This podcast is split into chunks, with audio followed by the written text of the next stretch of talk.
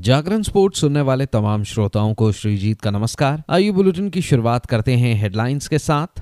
Hyderabad test मुकाबले के दूसरे दिन का खेल समाप्त होने पर भारत के पास 175 रनों की बढ़त। ऑस्ट्रेलिया और वेस्टइंडीज के बीच ब्रिस्बेन में जारी दूसरे टेस्ट मुकाबले के दूसरे दिन का खेल समाप्त होने तक वेस्टइंडीज 35 रनों से आगे। यानिक सिनर ने 10 बार के चैंपियन नोवैक जोकोविच को ऑस्ट्रेलिया ओपन सेमीफाइनल में हराया। भारतीय महिला हॉकी टीम ने न्यूजीलैंड को 11-1 से रौंदा। मैनचेस्टर सिटी ने क्लाउडियो एच एचेवरी को साइन किया।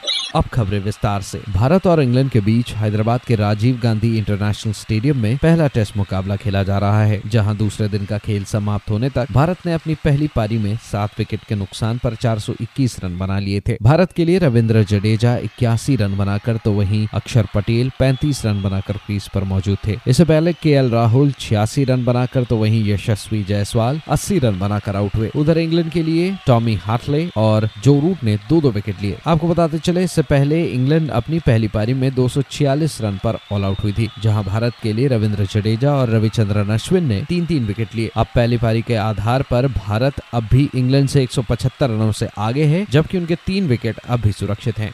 उधर वेस्टइंडीज और ऑस्ट्रेलिया के बीच ब्रिस्बेन के दगाबा में दूसरा टेस्ट मुकाबला खेला जा रहा है, जहाँ दूसरे दिन का खेल समाप्त होने तक वेस्टइंडीज ने अपनी दूसरी पारी में एक विकेट के नुकसान पर तेरह रन बना लिए थे। आपको याद दिलाते चले वेस्टइंडीज की पहली पारी के 311 के जवाब में ऑस्ट्रेलिया ने अपनी पहली पारी दो सौ नवासी रन पर घोषित कर दी थी। जहाँ उस्मान ख्वाजा ने सर्वाधिक पचहत्तर रन बनाए तो वहीं एलेक्स कैरी पैंसठ रन बनाकर आउट हुए। उधर वेस्टइंडीज के लिए अलजारी जोसेफ ने चार विकेट लिए। तो कुल मिलाकर वेस्टइंडीज अब भी ऑस्ट्रेलिया से 35 रनों से आगे है, जबकि उनके नौ विकेट अभी सुरक्षित हैं।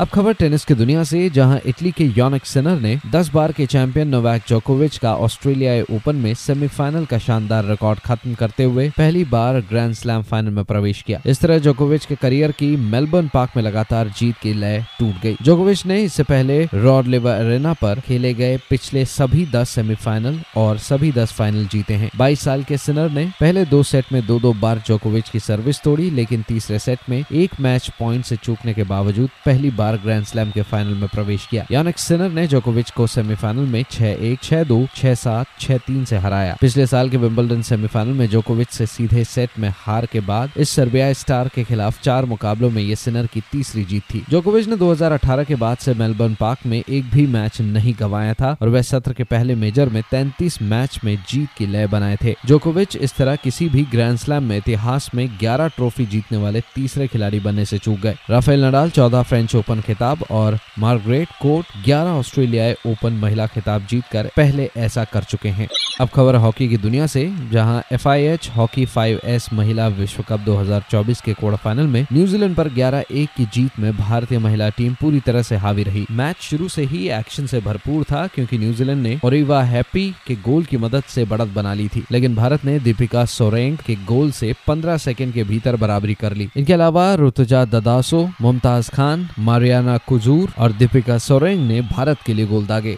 अब खबर फुटबॉल की दुनिया से, जहाँ प्रीमियर लीग क्लब ने कहा है कि मैनचेस्टर सिटी ने रिवर प्लेट से अर्जेंटीना के मिडफील्डर क्लाउडियो एचेवरी के साथ अनुबंध पूरा कर लिया है। 18 वर्षीय खिलाड़ी ने जून 2028 तक अनुबंध पर हस्ताक्षर किए हैं, लेकिन अगले साल जनवरी में इतिहाद स्टेडियम में जाने से पहले वह रिवर में ही रहेंगे। एचेवरी ने रिवर प्लेट के लिए छह प्रथम टीम मैच खेले हैं और पिछले नवंबर में अंडर सत्रह विश्व कप में अर्जेंटीना के कप्तान थे, जहाँ उन्होंने क्वार्टर फाइनल में ब्राज़ील को तीन एक से हराने में हैट्रिक बनाई थी।